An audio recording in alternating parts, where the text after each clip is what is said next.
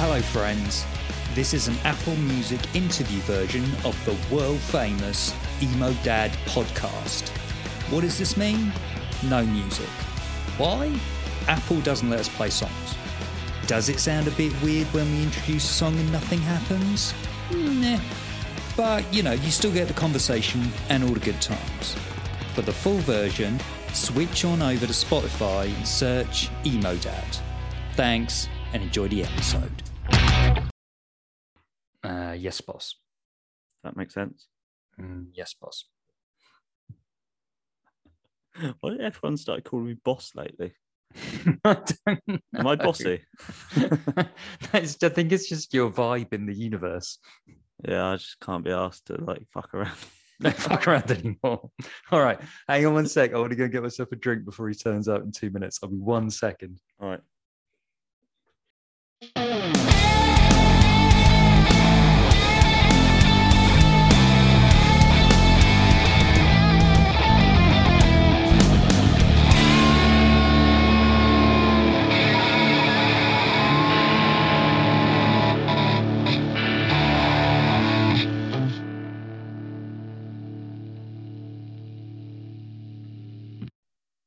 Hello and welcome to another episode of the Emo Dad podcast. My name is Matt My name is James. and we are super excited because we were joined for today's episode by Jimmy Wizard of the band Higher Power. If you don't know them, you will do very soon. This is Passenger by Higher Power. Okay, Jimmy Wizard from Higher Power. How are you doing, mate? I'm very good, thank you. Uh, just got back from tour. yes. I've caught up on sleep. So Yes. Is, is it as ready. exhausting as it looks? yeah, it was really tiring, and I was sick for the whole tour. So it wasn't like, nah, it's weird. I started off the tour in the worst condition and ended it feeling good because I got over my sickness by the end of the tour. But still, after a tour, you still need like two days to sleep and Yeah, right. just back to reality. So We, we were just literally before we uh before you came on, me and James were moaning about how old and rubbish we are and that we can't hack like even just like two nights out in a week, not alone in a row. yeah, yeah, So, dude. I don't know how you do it, man.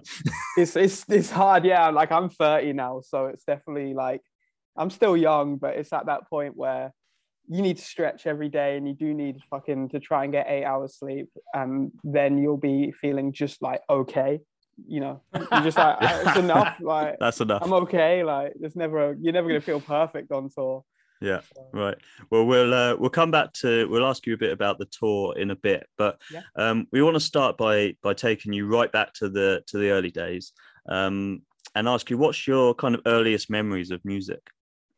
Earliest memories of music is like my dad was super into music mainly metal Nice. Okay. um yeah the two songs that really stick out to me from like being younger that my first ever music i heard was ozzy osbourne um that song perry mason my okay. dad would blast that in the car a lot and also david lee roth just like living in paradise Yes. those are the two songs with choruses that like resonate like stuck with me that when they came on in the car i would sing along to them so yeah that's like my earliest memory and yeah like i said my dad was into like loads of really he's like super big metallica fan and all of that stuff so yeah i was exposed to metal from the beginning i guess Right from the off. metal and classic rock yeah right from the off um, Nice. Yeah, and like, my mom was really, my mum was really into like Alanis Morissette. I'm sure she's into other bands like The Jam and whatever, but I really remember her singing like Alanis Morissette when it would come on the car and the radio, and and it would kind of scare me a bit for some reason. I can't put my finger on why. I was usually like a bit embarrassed about it because she was really into it. But yeah, those are my two earliest musical memories for sure. I think I think they're pretty good to be honest. I, I think Yeah, I would dude. I would take them. Um, and what kind of music were you were you kind of uh, into when you first kind of found your own way? Was it straight into the kind of metal stuff or? yeah i guess like like i said it, it went straight from like I only knew what metal was because that's all my my dad listened to. Yeah. Like that's the only music I was kind of really exposed to as a kid. And then I went straight from that to being like, you know, straight into reading Quran because that's what that was always around the house. Then I like got really then I started watching Kerrang and Scuzz and all that stuff. And I, I got re I got more into punk. Like I remember the first ever album I got that was like off my own accord that I was like, wow, this is sick. Was two, it was Rancid, Out Come the Wolves, and Nirvana, Nevermind. So those Okay. were my two, like, you know, I I was a lot more into like the punk side Mhm. of things when I was younger. And then like like I said, Blink 182 was really blowing up around then, all over the radio. So I, I really liked that. I guess metal was kind of like a dad thing to me. Um, but saying that I did, I loved nu metal. Do you know what I mean? I loved nu metal a lot. Oh Like, yeah, let's talk about nu metal for a minute. Yeah. What what nu metal did you like? dude, I, I just like obviously just like Limp Bizkit, Linkin Yeah. Park, like fucking. I feel like I also had like Spineshanks. It's their first Yes. album, and the, the first two albums, Spineshank, were like my fucking two of my favorites. I remember getting them. I yeah, I had quite an eclectic mix of that time. It was like, you know, I remember also getting New Found Glory self-titled album yeah. along with a Spineshank album. Um, also randomly a Robbie Williams album at the same time as I got a Linkin Park album.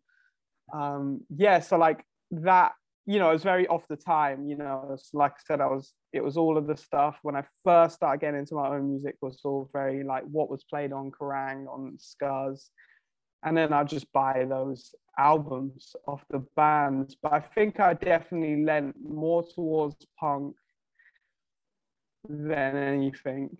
Like like I said, metal was quite like me wasn't like too like fussed on that until you know I got older and could appreciate things for what they are. So uh yeah, like I said, punk favorite like Pennywise. I fucking loved Pennywise. Uh, a lot of skate videos. I remember one of the first ever skate songs I ever heard was in on a 411 VM skate video. It's like a VHS, and it had "Perfect" by Blink 182 on it, and "Rock and Roll High School" by the Ramones. Um, and also, and so I'm like about eight years old when I got this. Um, and it had also had Motley Crue "Shout the Devil," which I kind of put in with that because it was very simple but the singing was definitely different. But um, yeah, like I said, I, through like skate videos and stuff, I got more into like that whole California punk, epitaph, ska punk as well, like all of that kind of style going forward.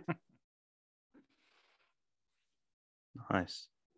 My internet's gone a bit squiffy. Oh, you there, Matt? Yeah, yeah. Yeah.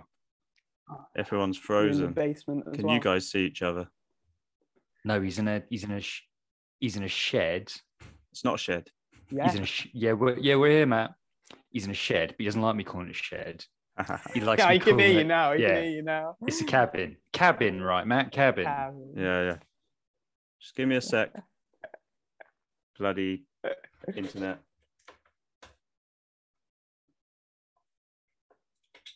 Can you still hear me? For a second to see if you're going to say any more. Oh, you're all No. moving again Oh. now. Oh, hello. Here he Ah, goes. ah. Back. You back? You back? You back? In Yes. time? Give me a sec. Right. Yeah, fine. No, I think that we're good. what good. proper interviewers do? What? Yeah. Right. Yeah, sorry, yeah, like yeah, I've had it.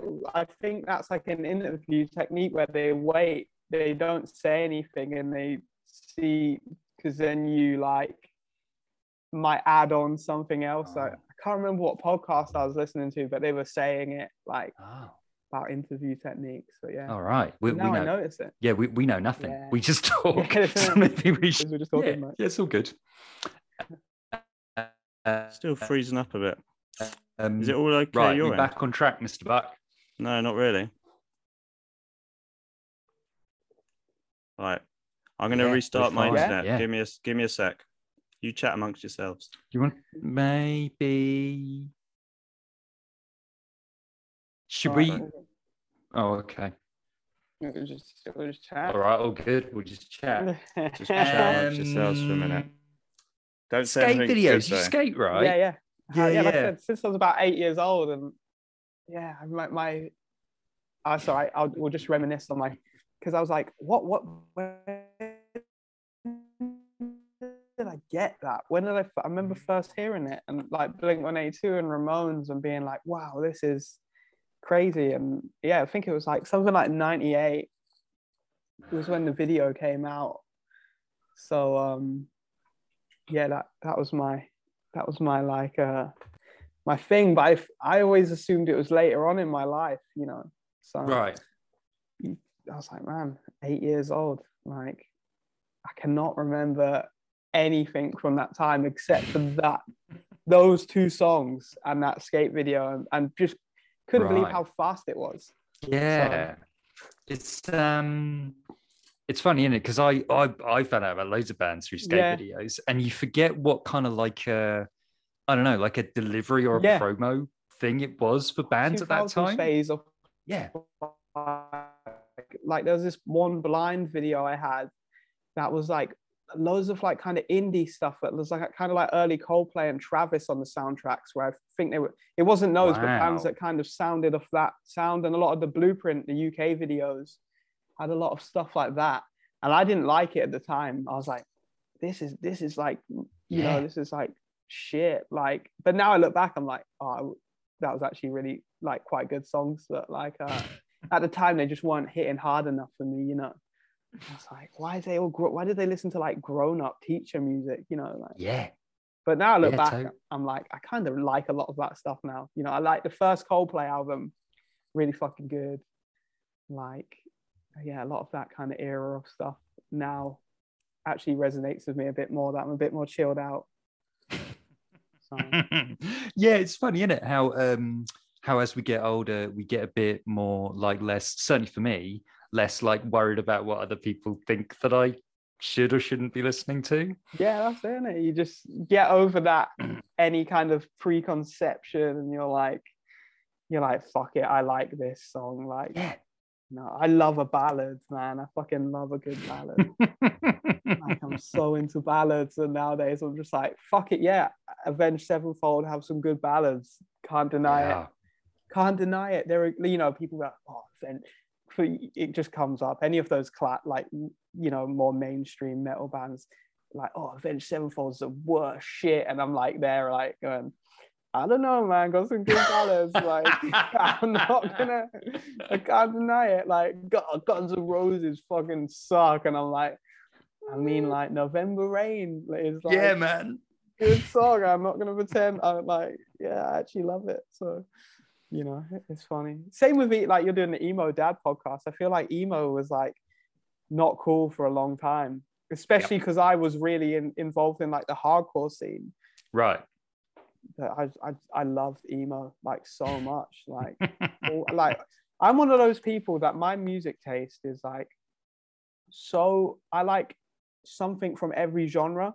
Right. No, I mean like I, I I can find something in nearly all music that I like, maybe except for like this current trend of like drum and bass or like dubstep mixed in with like radio rock metal. That's really not for Mm. me. But I can find like in most genres of music, I can find something that I think is good. Like because if a good song is a good song, and I think like especially older you get, I'm like, fuck, it's just a good song. You know, like yeah, they might not be cool, like, but I like a bit of everything. So it kind of like, you know, crosses. I think I have a really open music taste, but maybe I should be more selective sometimes. But know, I don't know, man. I think open is good. I'd love to be a bit more open. I like some, I, I like some terrible bands, man. I like some terrible bands because there's they've just got catchy songs and I can't deny it. So uh, Let's um let's play a song. Let's do that, and then we can come back, get back on track now that Matt's Okay. back with us. Um, if we had to play like one song from that kind of like skate video influence period, what would you what would you pick? What, what what should we listen to? I'm just gonna. I was just yeah, straight up Blink One Eight Two, pathetic.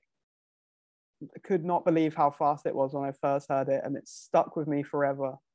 Still one of my favorite songs. So let's go All for right, that. well Yeah, let's smash it. Uh, everyone, this is uh, Blink 182 with Pathetic.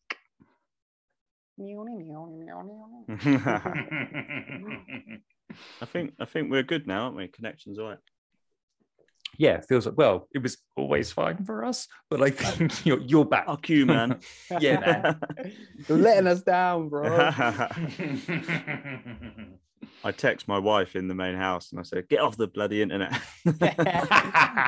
Main fine. house. Look Yeah. at you. the main Fucking house, yeah, Buck yeah. Towers. in the um, the east wing. Dude, I, I live in a base. I live like so. I have a basement. I have my own door in, my own bathroom, my own kitchen down there. But I also have access to the main house above because oh. so that's where the internet's plugged in and stuff. So there's I I- like I'm in the basement. There's a kitchen, front room in the middle, and then there's a girl and a guy that live in the top two floors. And the internet is so bad where we live that like you know it'll be like two in the morning. You'll be trying to watch something. It won't be working, and I'll go upstairs to go switch the internet on and off. So that just seems to fix it. And I'll Classic. always bump into the girl that lives in the top floor, like li- that's our only real interactions like because we're both going to restart the internet like like oh fuck it's you oh it's you like are you i'm watching a movie oh yeah same oh that's probably it then restart it and we both just go off to our different rooms again and that's it like, Love that. right, let's. uh Where was I? back on track. you had some good chat there, though. I reckon we'll keep we'll keep most of that in. Anyway, so um, tell us about Higher Power. When did you guys get together, and how did you get together?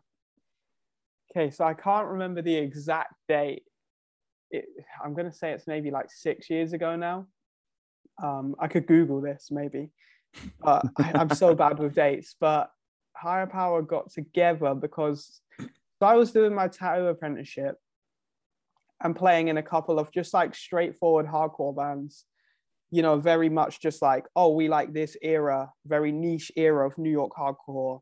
Let's write a demo that sounds like this. And it, that's all it would be you know demo maybe a seven inch. And we did like you know the band i was in did like a us tour and then we just broke up. Um and that was like a cycle that i was in with bands you know rehash get a lot of hype from that because that's cool at the moment. Break up. But i always had so many i've always like i said i've, I've always listened to a lot loads of music. Main like like like like i said my favorite songs are very melodic based. Like i'd always i like i'd grown up like i said like david lee roth big choruses like ozzy osbourne fucking metallica like you know even the heavier stuff was catchy for me. Do you know what i mean? So um so i'd just always been writing and had these ideas but i'd never been like a leader. So i'd never been like oh let me let me start a band and let me put my ideas forward and make people play my ideas and and take control of something. So it's not really in my personality to be like that. So i'd always had ideas but i'd never just put them out there. And i think as you get older you just get you know you just get i can't you get bored you want to find the next challenge and i guess Yeah. that was it for me at that age i must have been about 24 25 um and like I said, yeah, I'd just be sick of these bands coming and going and not really like fulfilling my musical like need at that time. And so I've been writing these songs on my own. And then I'd, was tattooing Ethan, I was an apprentice, and I knew Ethan just through going to shows, our bass player. Um, and I was telling him one day I'm going to do this band, like I'm going to do this band, and it's going to be like we're gonna have music videos and it's gonna be like early Roadrunner stuff, like you know, like it's gonna be like Biohazard and and like Life of Agony, but it's gonna we're gonna do like music videos and it's gonna be like very like off that time. We're gonna push the boundary. I want to I want to do stuff. I have these ideas like, um, and then but I was also like, but I also want to have like big choruses and I want to bring in these other influences from like Glassjaw and shit and Ethan just loving nu metal and Life of Agony was like, man, I have to be in this band when you do it. And I was like, yeah, I'll probably never happen, but these are my ideas. Like, he was like, no, no, you're gonna do it. You're gonna do it. That's so sick. I, I have to be involved when you do it. maybe like two years pass. I find my brother moves up and he's like living on my sofa. Finally, like he's also in the same kind of like musical like phase as me. You know, a lot of the same influences. We're listening to a lot of the same shit. And he's like, yeah, we have to do this. Like, so eventually, like we get it together to start me and my brother to start jamming some stuff. Um, our old guitar player Louis just happened to be there on one of the days we were jamming got hit, wrote him in, and uh, Ethan heard about it and was like, "Bro, you said I could be in this. I've." Uh, I was like, "The drumming position's gone," because that was his. That was his thing. I was like, "Yeah, my brother drums. I don't really. I didn't really tell you because I don't know what you can do." And he was like, "I will play bass. I will learn bass." Literally turned up at my house having learned the demo on bass. Never, never played bass in his life, and he could nice. play it. And I was like, "Oh my god! Like, fuck, wow. okay. Like maybe I need to start taking myself a bit more." seriously and like actually trying at things and like putting effort into things like so I was all right, fuck it. Like, yeah. So we'd had we had like maybe like a free song demo recorded that me, my brother, and Louis, me, my brother, and Louis did. Ethan came round, had already learned it because um, it was sent amongst our group chat. Mm-hmm. Um, Max wanted to release it, but also said we should play some shows and we roped him into playing guitar, but he was initially like, oh, I don't really want to play guitar in a band. I'll release it though, but I'll play for a couple shows. And that's all I thought it would be, you know, a couple shows just to show people what I could do if I really wanted to do it. And to kind of like say, like, oh, like these were my ideas, but I never like, you know, and I've got them out there. Mm-hmm. Thanks for listening. You know, I didn't think it would go very far at all. And yeah, just kind of it it it spiraled out of control, but more like it just kind of opened up so many doors. I was like, oh, I can do something. Oh, okay, like, oh, I can do this. Like, oh, okay, like, I should try harder. Like, fuck, I've I've been wasting my time being like passive for so long, you know. And I think it all just happened at the right time with this like awakening inside me, and then like people being into it, and then it just kind of spiraled from there. And now it's now it is you know, I've been like, oh, I, I really want to do this. Like, I've been, like I said, I've been too, I've been holding back for so long. Like, so did, did you, sorry to interrupt, did you, so you suddenly felt like you had like the confidence to, to kind of go for it and just think, fuck it, I don't care, you know, what people think. I'm just going to do what I want to do. And yeah, that was it. And it, yeah. it was a mixture of that and a little bit of mixture of like, I wanted to kind of like what's the word like i wasn't i wanted to like upset people in the sense that like i didn't want them to like it because i was so sick of just like rehashing hardcore and that was the circle i was in yeah. and it was, i felt it was so narrow-minded that i kind of almost wanted to do something that i thought they would hate you know that yeah, like it. so yeah. it's like yeah it's this big perfect mix of like that pushed me to do it and then actually like doing something and feeling achieved and and then like made me want to do it more and then yeah like it's just the perfect time of all of that stuff man and like i wasn't meant to sing in it. I had all these ideas for vocals and i've never been a singer. I'm very i was very, I've, i'm very tone deaf still to this day. But i had these ideas and you know even that like even just being a singer by accident has kind of pushed it even further because it's like oh okay like you know like i don't think i sound good but maybe that maybe i'm putting myself down too much and it's you mm. know hmm. it's it's yeah it's a perfect storm for these things sometimes isn't it so. let's play a higher power song then so there might be people listening that are not so familiar with your band so yeah. maybe we start with a song which you think kind of really sums up the band really well, kind of the the sound that you guys have. What what song would that be? Do you think?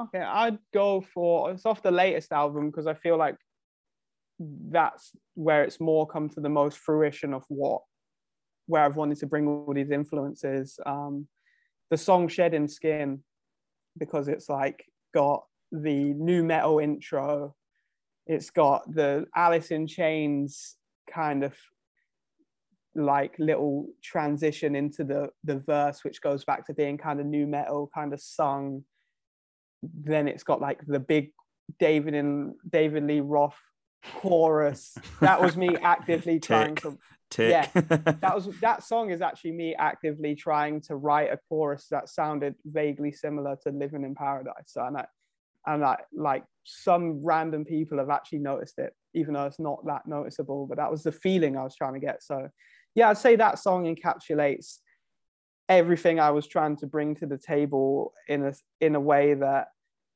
is like where i'm like okay i think we've kind of done it coherently there finally after all these years so yeah, let's go for Shedding Skin. Nice. Uh, in that case, let's all enjoy Shedding Skin by Higher Power.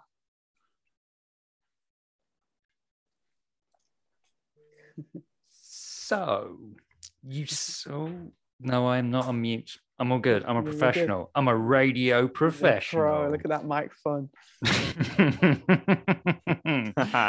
so you mentioned earlier that things got I can't remember the phrase you used. Was it things got mad or things got crazy quick? Yeah, they like spiraled out of control. Like, Spiraled out of control. That's what that's what yeah. So how what did that look like for you guys? um, man, it's crazy. Like it, for me personally, it was like, oh shit, maybe I'm not ready to fully settle down and just be a tattooer. I haven't given Okay. this, I haven't given this music thing a full go. I've dabbled in it and I've got so much more to give. Okay, fuck. So that for me was like a transitional point where I was like, you know, and then the the first real thing I think was when Basement asked us to support them on the, their UK tour. Nice. And it was like I used to play in a band with uh, Fisher, the singer. He used to fill in on, on guitar sometimes, so I kind of knew him. Mhm. Like I literally knew him to the point where I was like he would come and play guitar for us and leave, and I just knew him that way. Like we weren't particularly close. He had my number though, and he texted me like, "Hey man, are you around on these dates?" And I thought he was trying to book him for a tattoo. Um, I was like, yeah, Sure, yeah, do you want a tattoo? And he was like, oh no, I just want w- would higher power be down to support us? And I was like, oh yeah, on on what show? Like just assuming it was one show. Right. He was like, oh no, no, like, do you want to do this tour with us? And I was like, oh fuck, like, uh, yeah. Um, and it was like, you know, like, oh, who else is playing? Oh, it's just us two. And I was like, fuck, really? Okay, like, and they were bit a big band, you know, Right. at the time. Like, um, I like them. Like, I was like, oh, sick. Okay, like, fuck. So if a band that I kind of see as a big band is asking us to play with them, like, we must be doing something right. Like, this is super Mhm. cool. And like I said, I was going through that transition where I was like, fuck, I, okay, maybe I didn't give music a proper go. I'm not, I, just, I want to tattoo. I love it, but maybe I shouldn't just settle right now uh, um, in my early 20s Right. you know, like, okay, like, fuck it, let's go. And and it just was like, you know, then we got asked, I can't remember which way around it went, but we got asked to play a festival in America very, very early on as well. Um, Okay. Which turned into being a tour with Angel Dust. So I think maybe our first Nice. ever actual tour, maybe we had the basement stuff booked already, but the first ever tour we did was like in America with Angel Dust. Wow. Um, yeah, and it was like we went over to play United Blood Festival, ended up doing a small tour of Angel Dust, um, all put together by Justice, the, the singer and the guy. Like, it's so sick. And uh, we were like, fuck, okay, like, and if you can just go to America, like, that automatically raises your status in the UK for some reason. Do you know what I mean? Mhm. If you can, Sure. especially in art, in the hardcore scene I was in, if you could go to America, like fuck, they went to America and it was all of a sudden like they're and they're touring with Basement, and it's like people just started taking notice because we were being given these platforms that made us maybe seem a lot more bigger and legit than we were.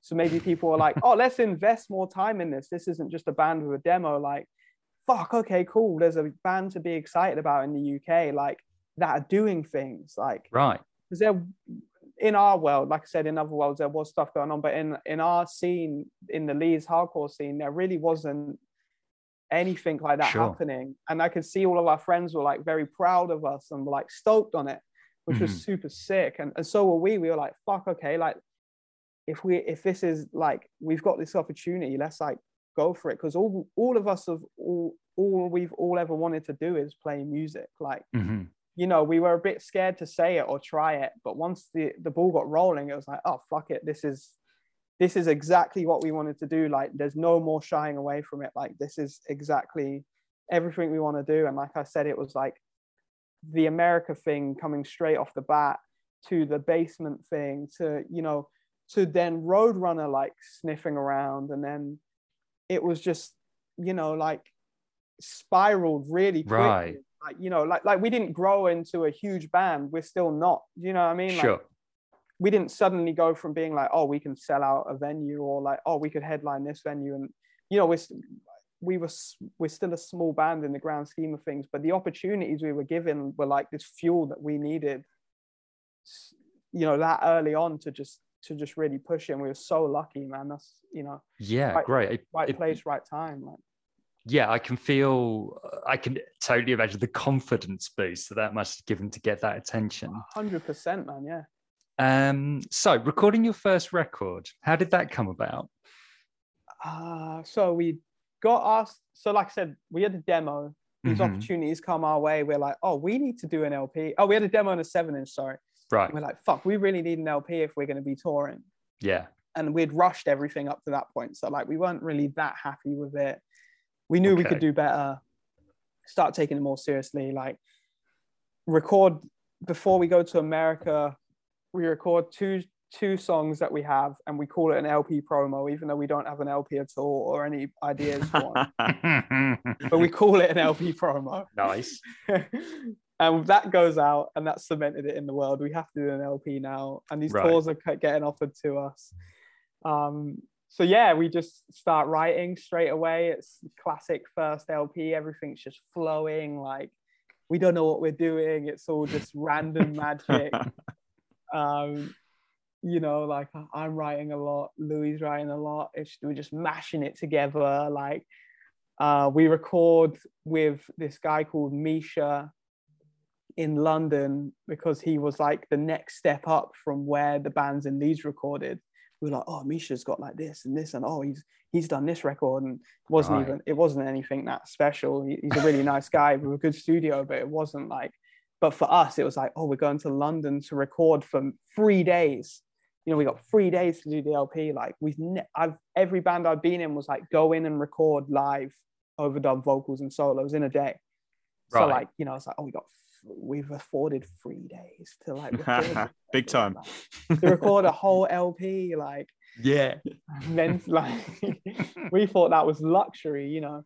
Um, and yeah, we just record it and could could like a UK label was gonna put it out and they kind of tried to fuck us over a bit Mm, and then um yeah we then obviously we had the america connection so flat spot this guy ricky who plays in this band backtrack um who we all knew anyway was he did flat spot records and he was like he heard he he'd always ha- ha- had an interest and was asking and then you kind of heard about this other label in the uk trying to rip us off and was like fuck it dude i'll do it. Don't take that deal. Like that's stupid. Like you can, you can get so much better. And i was like can we?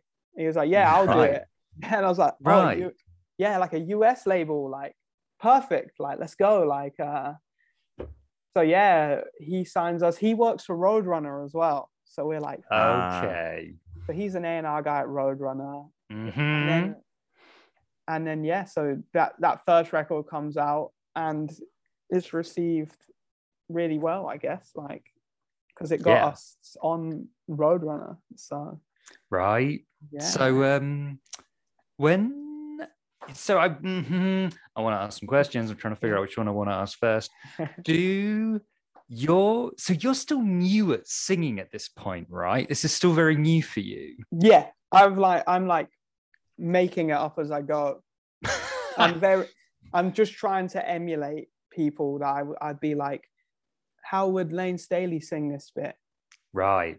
emulate it but it's not him sounds like me emulating him how would daryl sing this like Right. you know how like I was really into this band into another um and their singer's incredible really high range. So I was trying to steal a bit of that without even knowing how to sing but I was like that's the sound I want.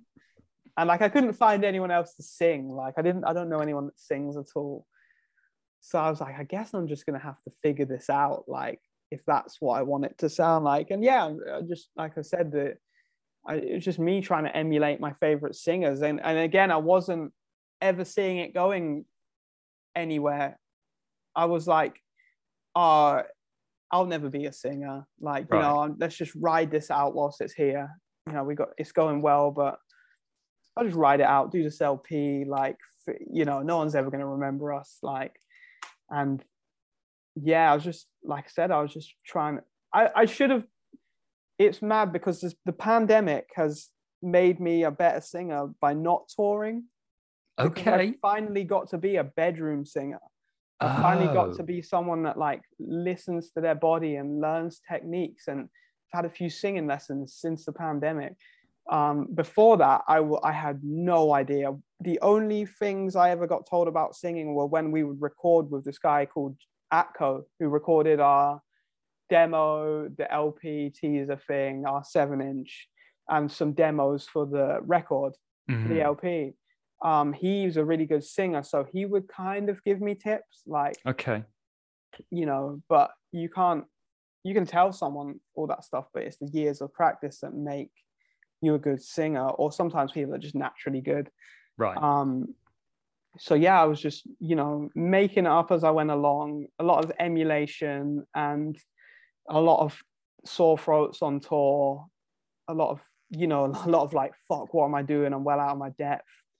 Um, and then yeah, like I said, for me, the pandemic's been kind of sick in this sense that like I'm finally like a bedroom musician. I've had all this time just stuck in my bedroom, being able to watch these videos on YouTube of how to do techniques and trying them out every day in a comfortable environment where I've had enough sleep and I don't have a sore throat from being on like an airplane, like and being able to connect these dots.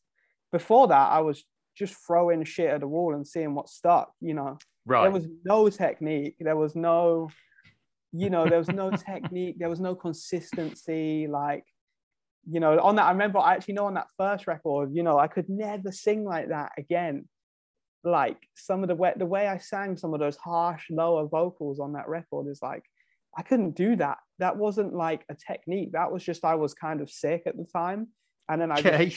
ride my voice Right. from all these takes and obviously the later takes are the ones that gets used Right. so by that point my voice was just fucking so hoarse and like low and like and that's just what the record came out like you know that i can't i can't emulate that live and you know so Screwed Yeah, yourself was- over. yeah i did yeah it was a lot of trial a lot of trial and error and you know singing's such an insane thing it's it's it's a lot to learn about it i definitely if i'd had a plan i would have spent a good four years learning to sing then done the band Right. you know what i mean I would have done home demos, practice, listen to things, taken advice, built, take my time, built this thing. But instead, it was just like, just jump straight in at the deep end. Well, you're here you go, like let's do this. Like Yeah, man. But that's hardcore. That's, that's how, yeah, that and that is that's all I knew, isn't it? That's all I knew. Like we fucking hated bedroom musicians. We hated Right. people that tried. It's not Yeah. cool to try, is it? Nah. No, it's just um. Yeah, exactly. Just just gr- grab what you got and get on with it. Yeah, but looking back, and now I look back and I'm like, oh, so all these people I looked up to, probably 90 percent of them actually did really try.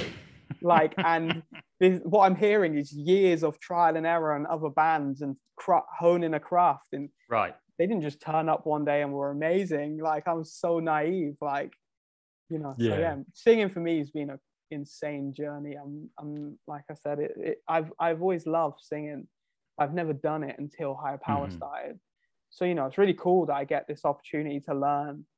But the you, I'm also just totally showing every trial and error o- of the process along the way that everyone for everyone to listen to.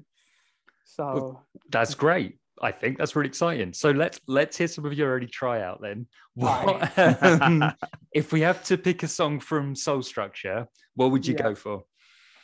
um, I'm gonna, I'm gonna choose. I'll choose whole.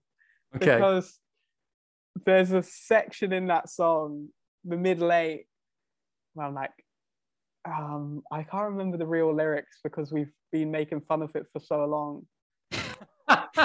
Where I go, I suck my ball to the skin and bones, yeah.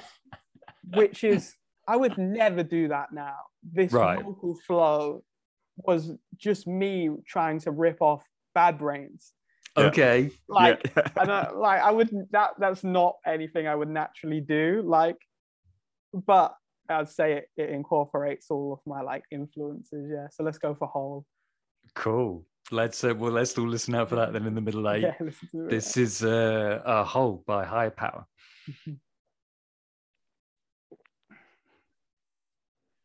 So let's talk about 27 miles underwater. Yeah. So you're signed to Roadrunner. Yeah.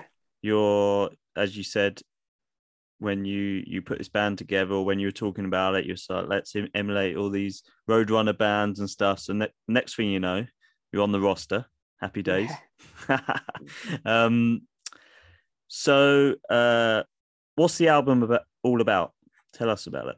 Um, so like I was saying, I went through this like transformative period, which everyone goes through.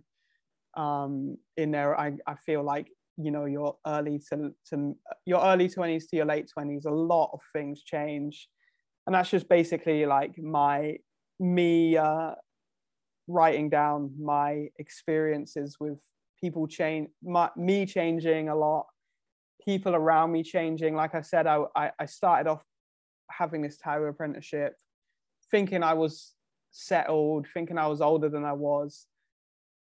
Had a, I got a dog. I was living with a girl. We were together a good few years. You know, like to me, suddenly being like, oh, everyone around me is changing, and I'm changing, and I'm not really like all these friends I thought I had, and these people I thought I had so much in common with. Like maybe I don't. Maybe I maybe I don't because also maybe I wasn't being true to myself. You know, a lot of that kind of stuff. Like maybe I was being naive about this. Like I'm gonna live a lot longer than I thought. Like I can't, you know, like I need to start being more honest with myself and other people about stuff. And you know, like I had I had a girlfriend at the time for a long time, and I didn't want to be in a relationship at all. It wasn't for me. But I was also like, she'll just leave me. It's cool. She'll get she'll get sick of me being a shit boyfriend and she'll leave me. It's fine. And you know, and then that in turn made her act out a lot towards me. And I, Right. that cha- you know, we were both changing so much, you know. You know, we've gone from being like early 20s to actually both needing jobs and we're living together. And she's trying to find her place in the world. I'm trying to find my place in the world.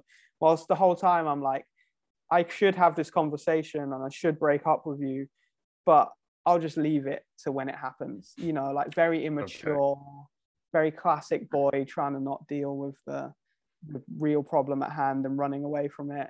You know, and it's just a accumulation of all that happening and and certain, like I said, certain friend, certain people I was friends with, where I was like, I don't think I want to be friends with that person anymore. Like the way I've evolved, they don't have a use in my life anymore. And you know, that can be really hard to deal with and accept because you can feel like you're the problem and other people can tell you you're the problem when you don't want to be involved in certain things anymore when really it's fine like it's just natural isn't it that we all Yeah. move on and we ebbs and flows and fe- people aren't right for you forever and friendships aren't always what they need to be when you get to where you're going so you know it's just a, literally like my nearly a diary of my experiences with relationships to me and the world and other people through my through being you know 21 to 27 like Nice. and this seven year cycle theory that i was really into you know i was like reading all this stuff about it and i was like oh fuck all of these things have just happened to me and i'm 27 like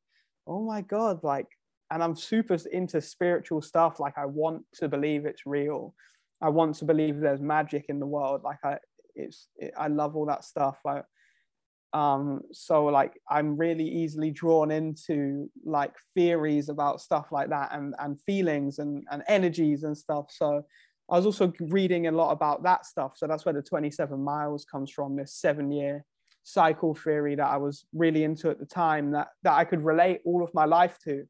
You know, Mhm. like I was like, fuck, this all this is all me this is all happening to me like you know you read something and it's probably just coincidence but Right. you're like oh my god like so you know it was a lot it was it was that yeah all of that put into a record and like i said like just me trying to write songs to understand and convey this to people. Like, yeah. Yeah. Awesome. Um, and you worked with Gil Norton. It is that's right, isn't it? Gil. Yeah, Not, Gil Norton. Yeah. Gil. Um, for people that don't know, he has worked with uh, some little bands such as Foo Fighters, Pixies, Jimmy Eat World, Feeder, Dashboard Confessional, Son of Dork, very important. Son yes, of Dork. Very important. Um, how was you mentioned uh, when we were talking about the first album, like you were super excited to go and work with that dude in London for three days. Yeah. You must have been like losing your shit going to work with um, a producer like that. How was that? Oh man, it was so sick. Like I remember just being like, how has this happened? Like I remember the phone. I, I was at my mom's in between, so I dropped my dog off at my mom's every tour. She looks after him, and I remember I was dropping him off, and I, I'll always stay the night before I go away. And we were like about to fly to America for this tour with Knocked Loose, I think, or I think it was that tour anyway. I might be wrong, but we're about to fly to America. Either way, my mum's like, I'm on the phone to Ricky, our A&R guy at Roadrunner, he's sorting this thing like do you want to work with like yeah gil's down to work with you. He did foo fighters and he did like jimmy Eat World and shit you know like and i'm like fuck like no way. And i just remember my mom i remember going to my mom being like she's like who are you on the phone to? Like why are you on the phone to an american guy? Like you know she was a bit like i think she doesn't she doesn't live the same lifestyle as me so you know that she she will always be like oh how how how do you know these people? Like how do you get into contact? How does this phone call work? You know? I'm like oh uh, we're assigned to an american label. This is you know she's like oh yeah that you know like i think she was found it cool that i was like kind of doing that and i was like yeah you'll never guess what like i was just on the phone talking to a guy because, at the label because we're going to do the next record with this guy gil who and she loves foo fighters. So i was like and he did the foo fighters like record like and she i'm just just she was like oh my god wow that's so cool. And i was like yeah like I, I, that's so sick. Like I, I can't believe it. Like how exciting you know? I knew and i i was telling her because i knew in to someone like her that that would translate as a cool Yeah. thing you know? Right. like you know everything else i don't like i remember when we played download for the first time and she was like i can't believe we're playing download like and because she knows what it is. She doesn't know what anything else is like really that we do you know like to me playing Right. united blood in richmond with like fucking like all these current hardcore bands that i love is like the fucking coolest thing but to her it goes over her head so she's Yep. like oh okay yeah as long as you're safe you know like, cool like, I finally get to play like a thing she knows about. She's like, "Oh my god, like wow, aren't you excited?" And I'm like, "Oh, I've done way cooler thing Like this is cool. I've also done a lot of my other childhood dreams have come true already, mum. Like, you know, like fucking, I'm it's it's sick, but yeah, I've done many exciting things. You know, so that's, why I'm not jumping through the fucking walls because like my whole life is just that exciting. It's crazy. Like, you know, I get to live this dream every day. Like, but yes, I remember telling her and you know, I remember it, we were all so excited, but we were all very uh like we went in like, fuck, this guy ain't gonna tell us what to do. Like he, you know, like he better not try and change us. Like he better not fucking try and try and change us. Like it, you know, like so we were all very excited and couldn't believe we were there, but we were all very obviously young men, like yeah, dude, like, but I ain't taking, you know, he better not try and make us sound like this. And he better, not- you know, like, and, then- and then obviously when we got there, we were like, oh, you want us to play the song, the verse two times instead of four? Yeah, yeah, cool, we'll do it. Like, whatever you say, Gil, like, you, you, you know, like, we always, and it was really good. It was such a fucking good time. Like, we got to live in this little fucking village for like a month over summer in like, ah, where was it? It was near Cirencester and it was like real nice.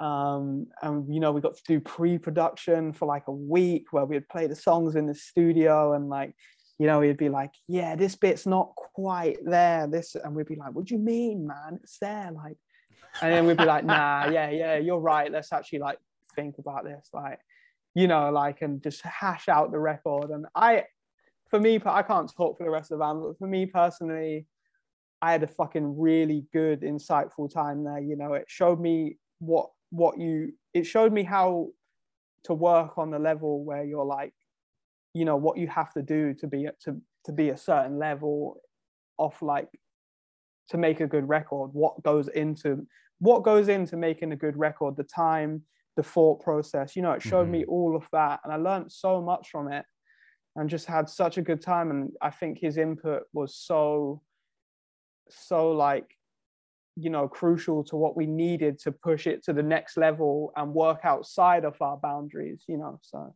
and I, I'm I don't know if everyone else in the band feels that way. I don't want to say it for them. Mm.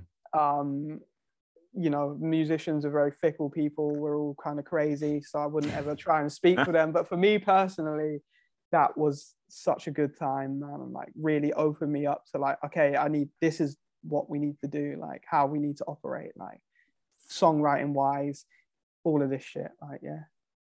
We um we've spoken a lot already about kind of influences and stuff like that, and I, I'm always interested to hear about influences on on bands that I enjoy and that I that I like listening to. But for you guys, it seems like I mean I was listening literally an hour before we started this chat. I thought right, headphones in. I'm to have a proper. I've listened to it a lot, but you know, it's there's nothing like just kind of really concentrating. Yeah. And for me as like a fan it takes me on this journey of like it's like you've looked through my cd cabinet or probably to sound a bit cooler my spotify playlist yeah. and you've gone like right we're gonna have a bit of that we're gonna have a bit of that we're gonna have a bit of that and it's like there's like 90s brit rock in there there's yeah, metal there's glassjaw hardcore melodic stuff it's like fucking hell, you could. It's like you could play bingo, yeah, yeah. ticking them all. Was that like intentional or? Yeah, I'd say it was like pretty intentional, just because like, I like I said, I like so much music. I'm not just like into just one thing at all. Yeah. Um, there's and I go and I go through phases. You know what I mean? Like, I'll go through like a month where I literally only listen to Jimmy Eat World. Like and I'll be like, I need to write a song like this, and then I'll go for a month where I'll listen to like like a lot of 90s hardcore and I'll be like, man, we need, we need to bring some groove into it like this. And yeah, it's it's it's just an accumulation of I think pent up creativity that I kind mm. of shied away from. Like, like I said, it, it it's this this transformation where I went from like being in involved in this hardcore world where like it was like okay you can't like anything outside of hardcore. It's not cool to say that. It's not cool to mm-hmm. say you actually really like blink 182 over breakdown. Do you know right. what i mean? Like but so I, I, had all this like pent up kind of like music that i'd always wanted to write but it wasn't cool and i couldn't quite find the people to help me put it together and i, I was too young to really like understand like standing up for yourself and being like no i like this unashamedly like fuck mm. it all who cares? You know those younger insecurities kind of kept it at bay. And then it was like yeah you know what actually? I fucking love oasis like i fucking love Samiam and jimmy Eat World like i want i fucking love funeral for a friend like yeah you know i want to bring that in but i also love like leeway you know and i also like I also love like Orange Nine Millimeter and this groovy hardcore and shit, you know. So that was, and I want to keep that for a live energy, you know, like that. So it was like, it is that just like you're saying, it's an accumulation of like the only way I can put it is like a, a pent up accumulation of everything I've ever wanted to write. And then I finally had the confidence to just bring in all of these elements and be like, I, I like emo. I like a fucking good glam rock chorus. I like mm. a fucking good Oasis acoustic ballad style song. Like, I don't give a fuck anymore. Like, I'm just writing what I want to hear. Do you know yeah. what I mean? Like, you know, I like it all. I don't give a fuck. Who cares if my friends think I'm lame? Like, this is who I am. This is everything that I like.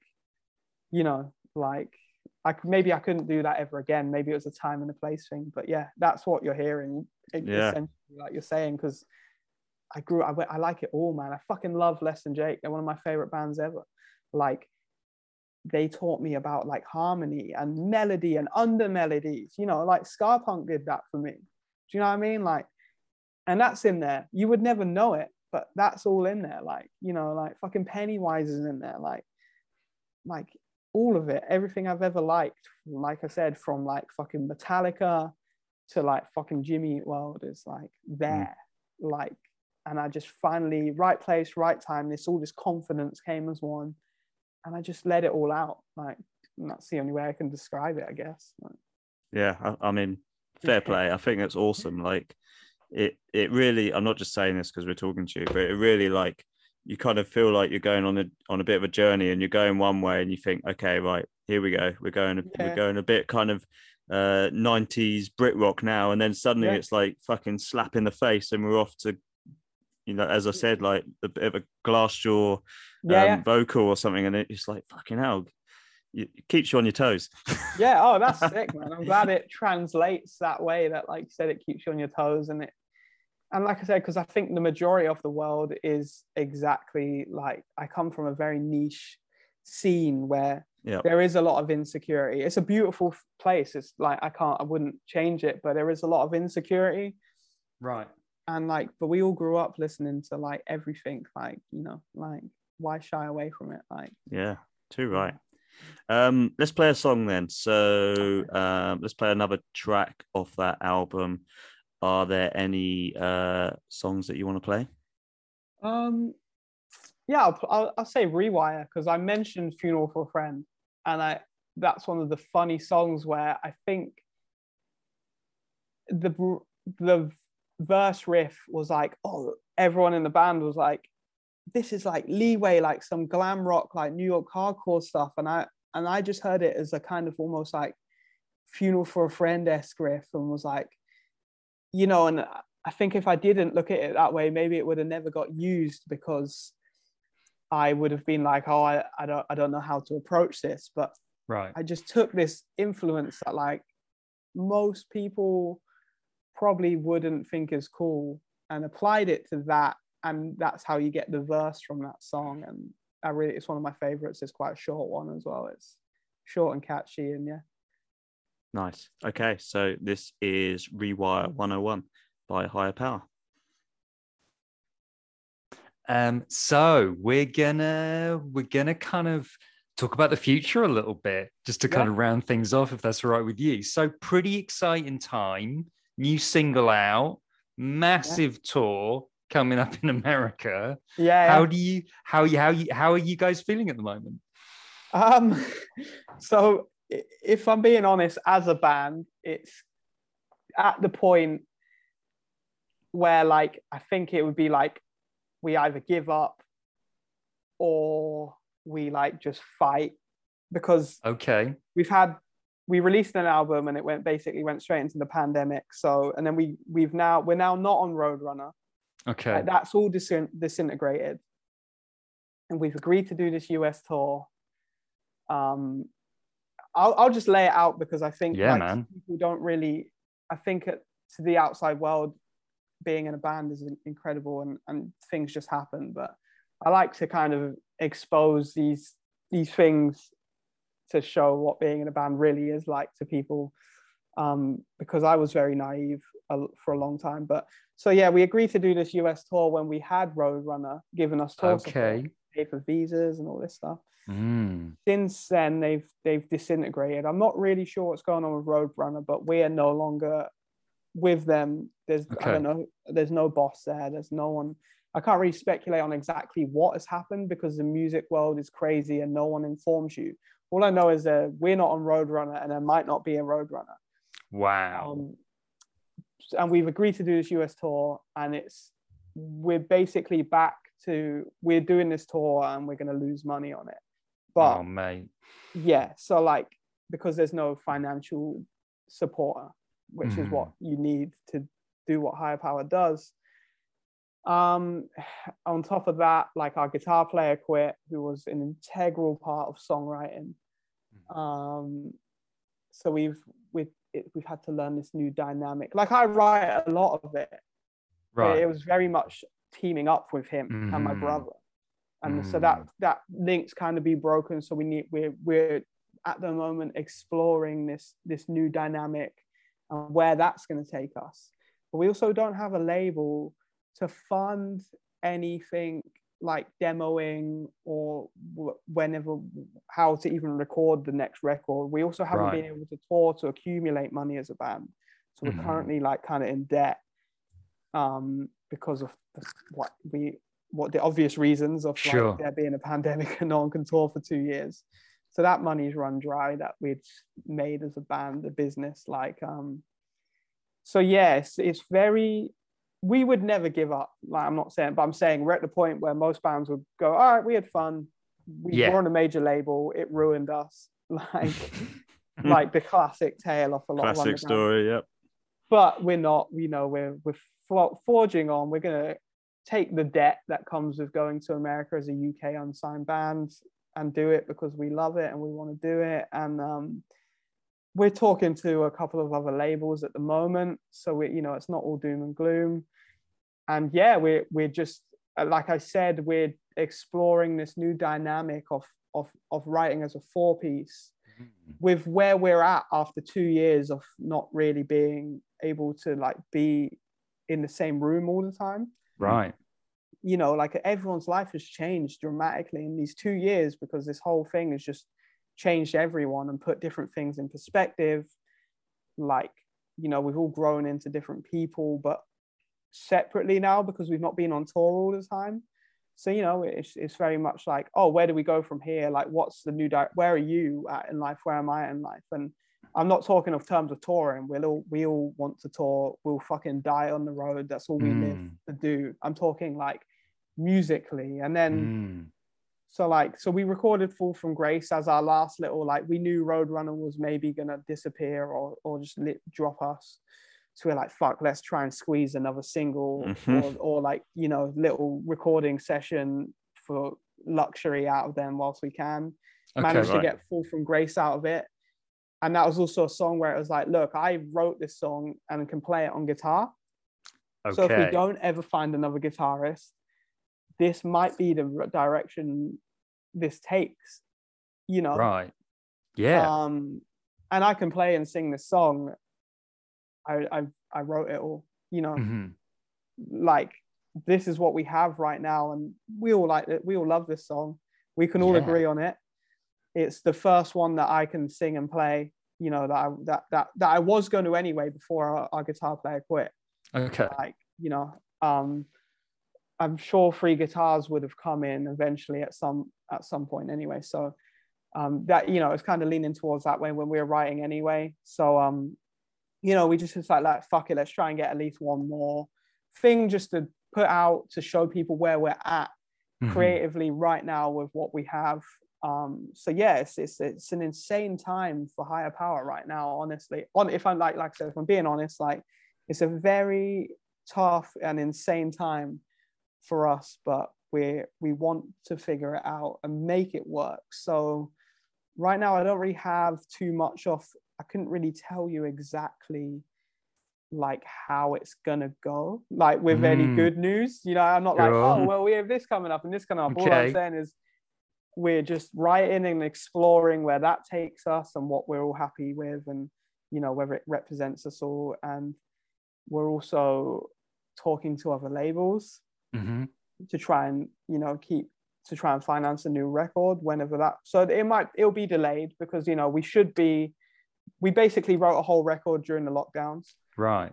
and then our guitar player leaves our record label drops us or disappears i whatever's happened. Um so uh you know a lot of that's in the air. Uh we're now like fuck well we need to write as a four piece to see where that takes us. So you know step sets us back a couple steps. Right. um and yeah we'll see what comes out at the end of it. Um Yeah. all I we know that- is that we just want to tour when now we can you know as, as long as we're back on the road we're happy and we're having the fucking best time because that seems to be where we thrive and i'm sure once we can get back to touring then it will all just fall in place you know because Right.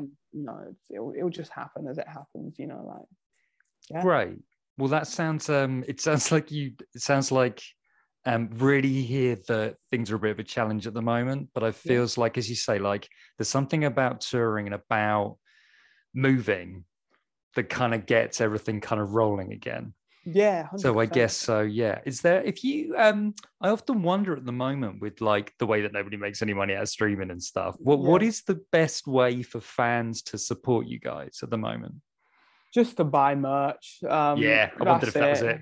yeah, it's just to buy merch. And then we were lucky enough that we kind of just like Roadrunner just like, well, we didn't really get an answer, I don't think, but we basically just like, yeah, we're just going to put Fall from Grace out on the tape and sell it to try and make some money Amazing. and hope we don't hope they don't sue us if they ever get get some staff again or some shit. Um, so yeah, like yeah, it's just all merch sales, man. Like that was the thing.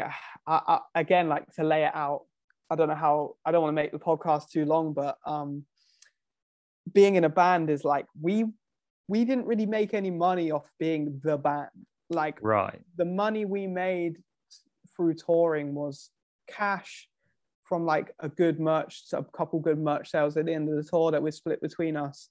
And then a lot of it was like the only reason Higher Power could kind of live and tour as much as we did is because we had a major label giving us tour support Mhm. that would cut that would break down any losses that means we could take any profits and put it back into us being able to pay our rent and now that's gone being in a band really is really hard to fucking pay the rent off just your own back at the size that we are Right. you know and we were just breaking through into like the guarantees were getting bigger you know like so like again like you know people are like oh my god i can't believe you get to tour with every time i die that's so sick but to do that we we only got paid 150 pound a show wow. like oh my god you get to tour america with such and such or you get to do this Beartooth tour and it's like yeah we're only getting like 250 a show that just about covers the cost of the van for the day Yeah. you know we Wow.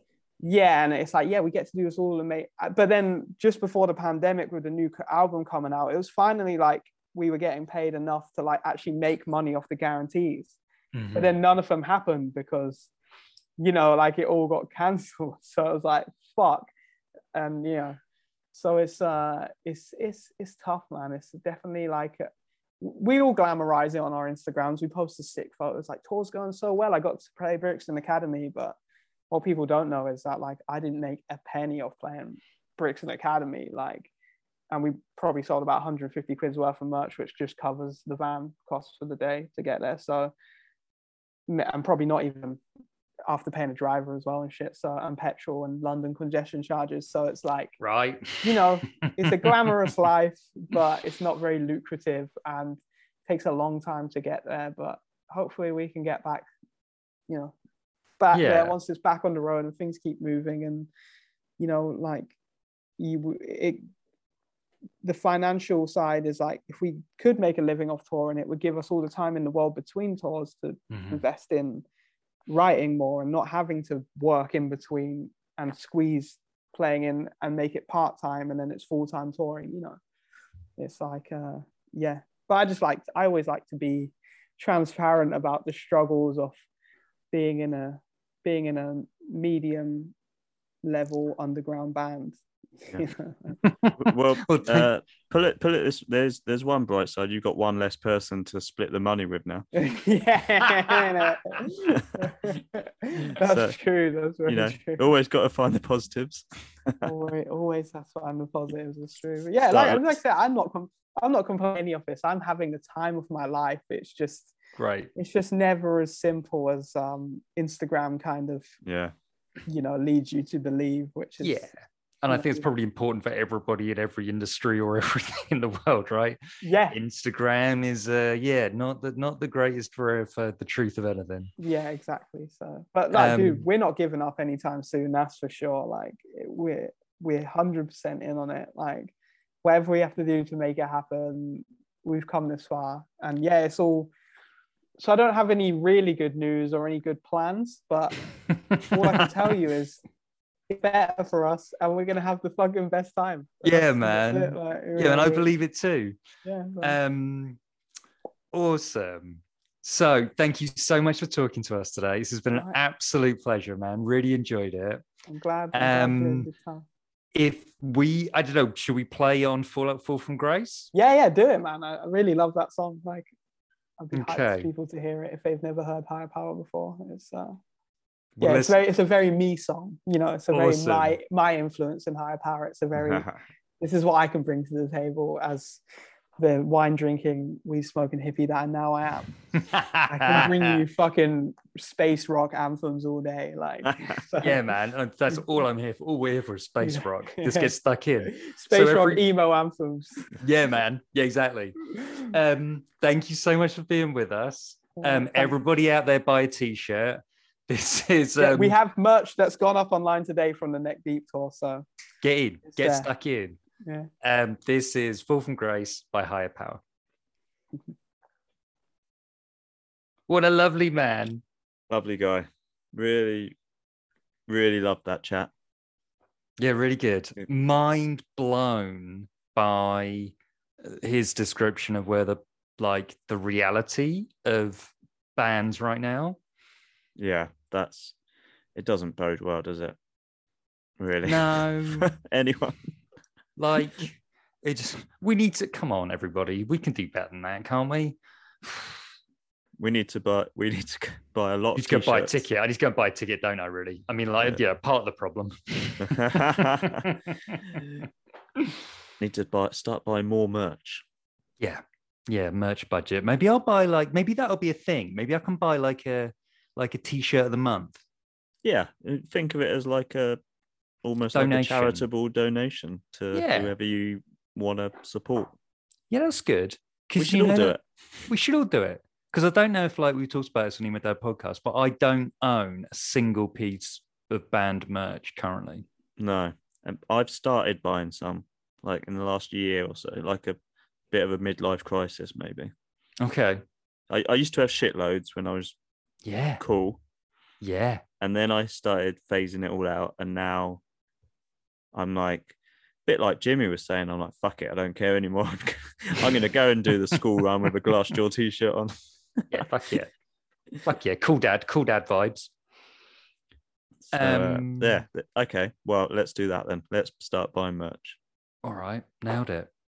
Um, So right. if, thank if people could donate to our tip jar so that we can then buy merch off Yeah, do that. Yeah, so we we'll, we'll pass it on, and at some point there will be some emo dad merch.